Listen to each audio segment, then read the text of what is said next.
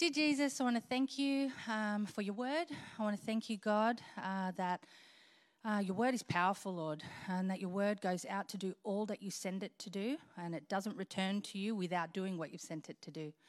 Uh, so I thank you, Lord, that Melissa, you have stored your word in Melissa's heart. Uh, I pray in your holy name that, um, yeah, just that we will be able to hear from you through Melissa today uh, that we'll be able to hear you clearly, hear your voice clearly. I pray that you'll just turn off any other voices um, that might be around us, Lord, that might be interrupting or distracting us. I pray, God, that, um, yeah, and I just thank you for Melissa and for the amazing woman that she is, for the incredible daughter and leader um, of this church. In Jesus' name I pray. Amen. All right, thank you. It is a good day to be in church, isn't it? It is a good day. So I'm just getting myself a bit organised because I trip over things if they're not a bit organised, um, which you saw a few weeks ago. Almost had a good stack. Um, one of my favourite parts of my job, my absolute favourite, hands down, is seeing lives transformed. My favourite part, seeing people go from brokenness um, to healing and wholeness, go from a big mess to, to this beautiful creation that, that God does. And, and it's also one of the most painful things um, when people, you know, get to a point and then turn around and, and walk away. Um, but to see people go from all kinds of bad habits and, and traits to walking with integrity and, and just this incredible work of God is just such a, a great joy to see. And part of that is being long term relationship with people to, to see that process because growth is slow, isn't it? Anyone gets frustrated sometimes in the way we grow in Jesus? I get frustrated sometimes with myself. Um, so today, um, we want to. I want to talk a bit about going that next level in our lives to something better. So we might be doing good things right now, but let's do a reset today of what the better thing is um, to what God has for us going into the future. Because we can make ourselves really busy with good, can't we? We can do lots of good stuff, lots of good things, but we want to do something that is going to be the right thing for us at the right time. God calls a better life um, for us. Now, a few, uh, it's a few weeks ago now. Remember when we had all that rain and there was potholes more than road, right? Remember you're just out in a corner, still a bit potholy, isn't it? It's it's a bit of a, a bumpy ride just to get around this corner here. Um, but there was uh, you know, the council did great. Um, like they got there, um, and they were doing this re- resealing of the road near a house. So it was night time. It was a bit rainy. Um, I was coming back from the gym, so you know, a bit tired. And the traffic light system was set up for the roadworks. You know, you have to sit there and wait for this, you know, machine to tell you when it's time to go. So sitting there waiting, going, is it ever going to go? And there was three cars, well, two cars, one in front of me and then me, and then a whole lot behind. So we sat at this red light forever. And then it went green, and so the car in front of me and I followed the track that was supposed to go through the roadworks to where we wanted to go. Now it was close to my house, so it was only a few streets away. And so we turned up Tumby Road and, and we're driving along and then still going through the roadworks through this detour, you know, on the wrong side of the road, around the roundabout the wrong way. You know, the whole deal is wet and rainy, so you kind of have to really concentrate on what you're doing. We got to almost the end of the roadworks. The car in front of me and me both turned down a side street to get to, well, they had to go the same way I was going, I guess. So he went down, and then I went down. And then immediately after that, we both turned right into our street and, and that's like a dead end cul de sac kind of street. And I look back, and there are about eight cars behind me following us the whole way into our cul-de-sac street. So we get to our street, the car ahead of me keeps driving. He must have been a neighbour down the bottom of the hill. And then I turn into my driveway, and then I could just see the car behind me kind of brake and go, all right. And so they kept driving around, and sure enough, I'm getting out of my car. I was laughing my head off because back up the hill, all these cars had to turn around and drive back up again to get back onto Tumby Road again to get out. I, I, got inside, I had to tell the story 15 times to my family because I thought it was the funniest thing in the world. And I, I, I kept thinking about it, I'm like, how easy is it to follow the wrong thing? It wasn't a bad road. We have a nice street. It's actually a really lovely street to live in, but it wasn't where they needed to go.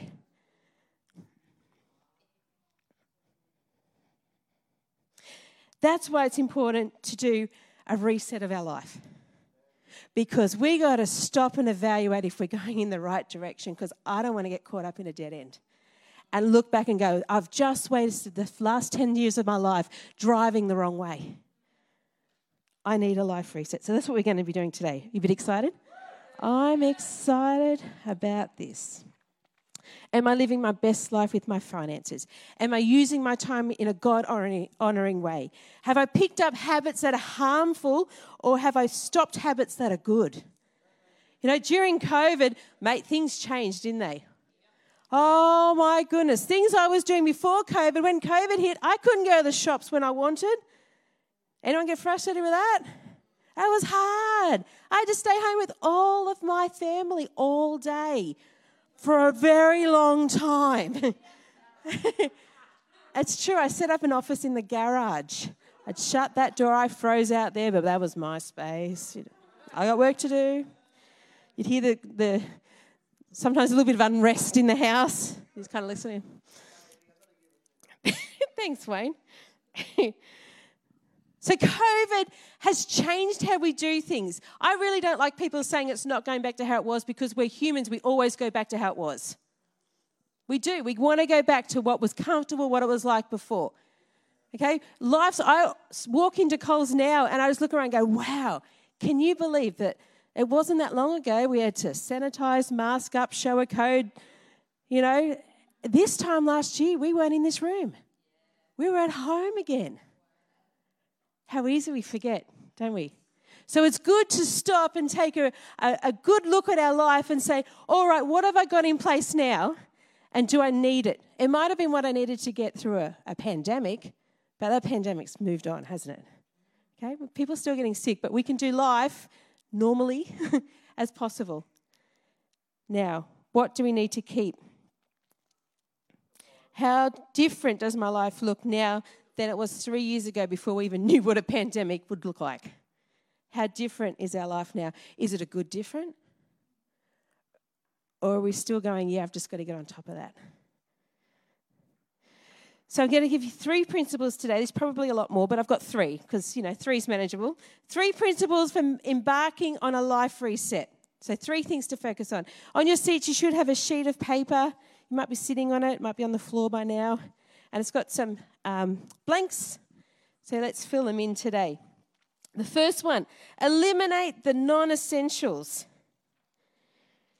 To go on a life reset, I need to eliminate the non essentials.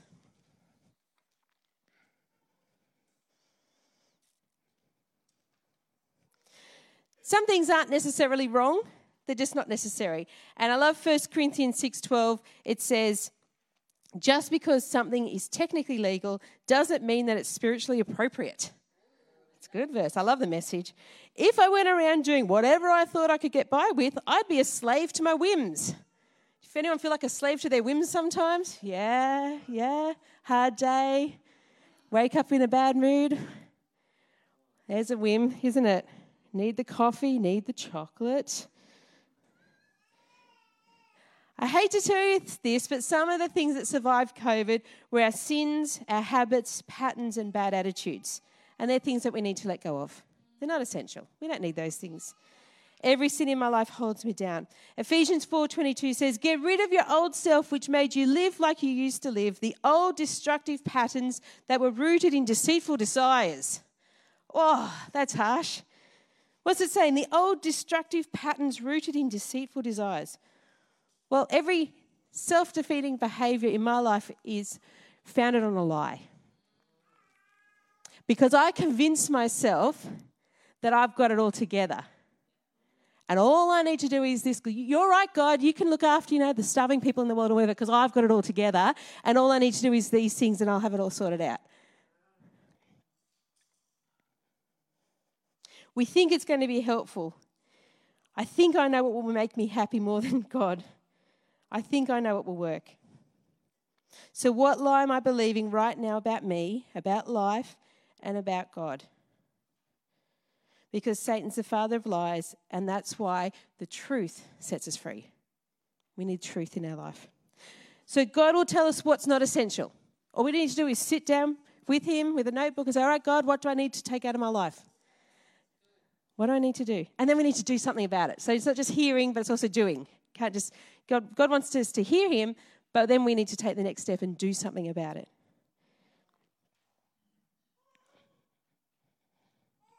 What is distracting me from my best life? And I need to be willing to eliminate it. So I need to eliminate non essentials in my life. It, it, may be something on your phone you need to eliminate, might just be an app. Delete, you might find you an extra four hours in your day just by getting rid of that. Number two, excel at what really matters. Excel at what really matters. So, excel in what's essential, excel in what's right and true. Now, you don't need to be good at everything in life, and we can't be. My children would be the first ones in line to tell you that I am terrible at a lot of things. That's fine. I hear it from them. They tell me I can't sing, they tell me that I can't dance. you don't have to be good at everything, but to live the better life, we need to be good at what's most important. We need to be good at what's most important. So, what's most important? We're going to have to develop three habits, and they're all connected together, so we can't just leave one out. We need to do all of them. The first habit is managing my time. We need to get better at managing our time. I tell you, our world and our life is so much more complex now than what it was 20 years ago, what it was 50 years ago, what it was 100 years ago. I mean, officers 100 years ago would ride a bike to visit people. You can't do anything else. You can't check your messages. You can't do anything on a bike. You just got to ride. Now we get in our car, we call people on the way places, we, we listen to messages, we do all kinds of things just while we're driving, don't we? We just connect with people. We've got so much to do, so much to do. It's all on. Having all of that doesn't mean we're living the best life. One of the big differences between successes in life and failures in life is that people who do live the better life do a better job of using their time because time is our most precious resource. Never heard of anyone on their deathbed saying, I wish I had more money. They always say, I wish I had used my time differently. Every time. Because once we walk away from the time from today, it's gone. It's gone. We all have the same number of hours each week 168 hours in a week. Every single one of us has exactly the same amount of time this week. It's up to you how to use it. It's up to you how to use it. Time is our most precious commodity. We can get more money, but we can't get more time. So Psalm 90:12 says, "Lord, teach us to make the most of our time so that we may grow in wisdom." I'd love to be wise. How do I get wise? Use my time. Make the most of my time. So if we practice the principles of God's word, read our Bible, got to know the word, we'll be able to use our time well and waste it less. That's one habit. Number two, the second habit is living on purpose. Proverbs 17 24 says, An intelligent person aims, that's purpose, um, aims at wise decisions, but a fool starts off in many directions. So we don't just float through life. We're not like Forrest Gump feather that, you know, at the beginning of the movie, it just goes around and at the end it keeps floating. And it's kind of a picture of that's how life happens. God's given us a purpose. He set us up with a purpose. You have a purpose. You're here for a reason. You're not just here to be, you know, a lump on the earth for what, 80, 90 years and then you're not here anymore. You have a purpose. And that's what God has for each of us. God's given us a ministry, and He doesn't ungive that. What happens is we get distracted by stuff and we walk away. The ministry is there that God's put on the calling on your life. Step into it. We leave it behind because we go out on our own. So let me give you a word of wisdom today. If you're saved and you're not doing ministry that God's called you to do, you're missing out on something very crucial for your growth. If you're not doing ministry, you're missing out on your own growth. I know that ministry is serving and giving and building the church, and that's all such great stuff. That's a benefit to everyone. But if you're a Christian in this room today and you're not doing ministry, you are missing out. You're robbing yourself. Step into ministry. It's not hard. And you know what? I love doing my job. I love it. Sure, it's tough sometimes. Sometimes I look at my week and go, I never know how I'm going to do this, God. You know, you got to work this out because I can't do it. We've had massive week this week. Yep, I'm still standing. God made it work. He does that kind of thing. He can make it work for you too. He can do it. We need to live on purpose because when we're not, we make it all about me. What I want. I didn't get what I wanted in church today. Well, were you serving? Or were you just here to get? That's what we do. We serve each other. We're family. We do life together. Don't unravel because you're not doing ministry. Feeling distant from God, struggling with finances, career, relationships, energy, all those things, we need to seek God. Matthew 6:33 says, "Instead be concerned about everything above everything else with the kingdom of God and with what he requires of you." This is seek first the kingdom of God verse. Seek first the kingdom of God, and he will provide you with all these other things. Everything works out when we put God's agenda first. And that might not work out the way we want it to, or we, the way we think that God should be running our life. But that's the whole thing about having a God in charge of your life. He gets to make the calls. You know, I, I really like to be in charge. And God and I have conversations quite a bit because He's got another plan. I don't like His plan. Guess what? He gets it His way. Because if I don't, I, I, I railroad myself. I, I run into disasters because I'm not God. I can't see what's five minutes down the road. He's got it. He's got it. Everything works out when we put God's agenda first in front of our own, in front of our kids, that's hard to hear. God first. Okay? God's agenda first. In front of our work, God turns messes into masterpieces. Third habit choose good priorities. I hear reasons why people feel they can't do great spiritual habits, but if we put God first, we're wanting God's kingdom first, the rest is going to get sorted. God's kingdom comes first. Need money so you can tithe? Give your tithe first. The rest works. The rest will work. Don't have time to do uh, quiet time, time with God each day. Don't have time to come to church. Make it the priority first to do those things. The rest works out. It always works out. To do a life reset better, to a better life, spending time with Jesus is a priority. I know we got quite a few people that have had kids at some point over the years. Uh, have you ever baked with a toddler before. Anyone remember those days? Baking with a toddler. They help put everything into the mixer and you hold their hands back. You know, you turn the mixer on, hold their hands back. Um, then you, you put it all into the, the tray. I've got a photo, we'll put it up.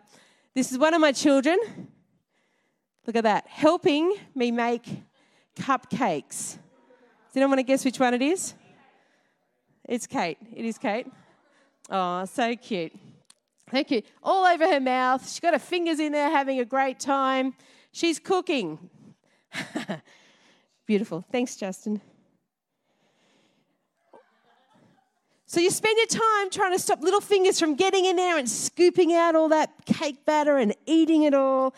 And you just really want to let the child just do what they want to do, which is play and, you know, have a great time in the cake. But you know that if you just get through the process and you get that thing in the oven, in one piece, you're going to have cake at the end of it, which is so much better. So much better. A nice warm cake to share with a lot of people. And sometimes I picture a God with me a bit in that situation. I want to stop during the process and I want to get my hands in what God's doing and I want to play with the ingredients and do what I want with them. And God's going, just wait, hold on. I got something better for you. I got something better for you.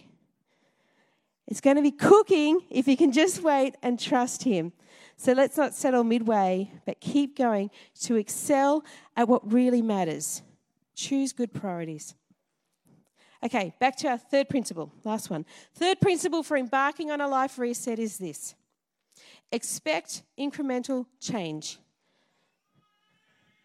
Expect incremental change. Now, this is the exact opposite of what we want in life, isn't it? We don't want incremental change. We want the microwave, the instant, just add water deal with fixing things, don't we? You, you know, you call IT, they fix it. You don't have to pay anyone overseas any money. Um, you, you do something and it just works. We want the fast solutions. And in Exodus 23, God's talking to the Israelites about the promised land, and He's saying to them, I've already given this land to you, but you're not going to get it all at once.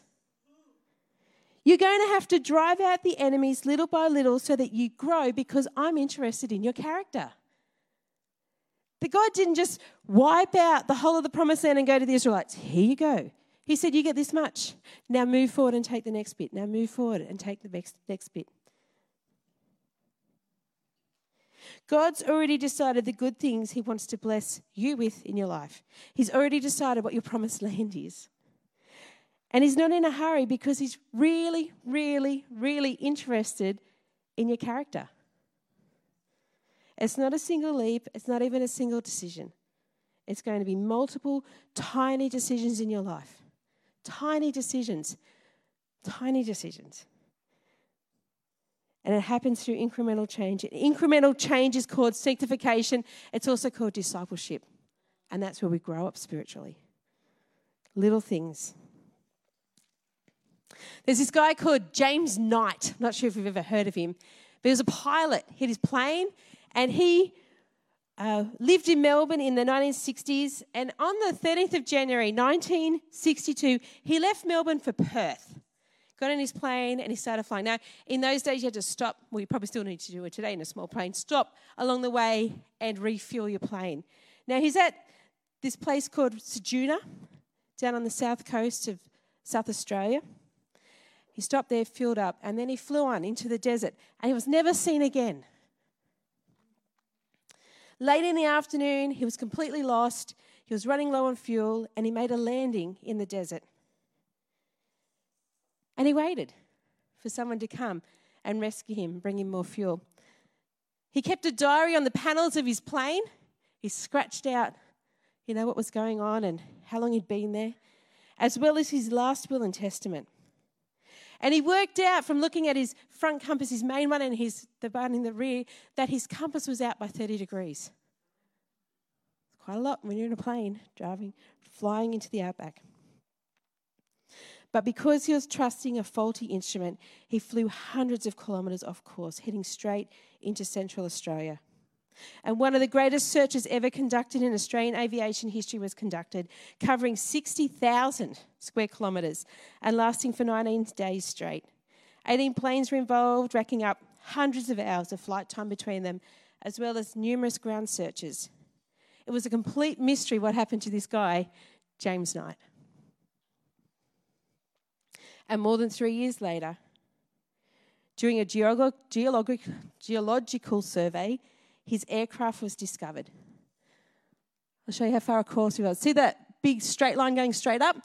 That's where he flew in that direction.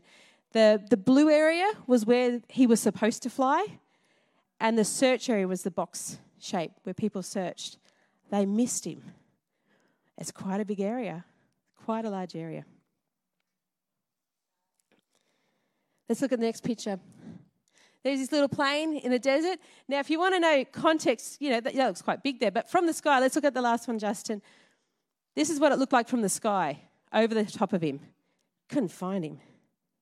While he waited, you might want to look there, see, he actually turned his plane around and had it ready to take off as soon as he got more fuel into it. See, the runway's ready to go. Cleared the space, it's ready to go to take off, and no one came. It's presumed that from this, having stayed with his aircraft for five days, he had given up hope of being found there and had wandered into the South Australian desert to look for help. But his remains were never found.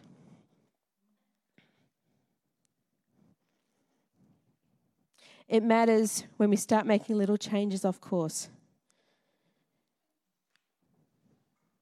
It matters when we start making little changes off course we can get stuck out in a desert and we can feel dry and distant from God, from church family, from ourselves, even. What we've got that this guy didn't have is we have a relationship with Jesus. He is the rescuer. He comes and he saves us. And he promises us anyone who calls on the name of the Lord will be saved. Will be. Will be saved. Today, I encourage you to do an inventory of your life. Are we running rough or is it smooth sailing at the moment? Have old habits and behaviors crept in? Or are there things that we need to eliminate to make room for the things that really matter?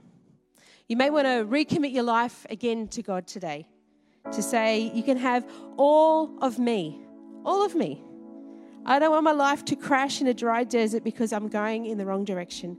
I want to seek your kingdom first in my life. As the band plays, you may like to sing, you might like to stand, you may like to kneel, you may like to come at the front and pray. Surrender to God. Pray for someone else whose life's rocky at the moment. No more regrets. No more wishing it was different. I'm clocking over to full commitment today. Let's respond to Jesus. Let's respond to him today.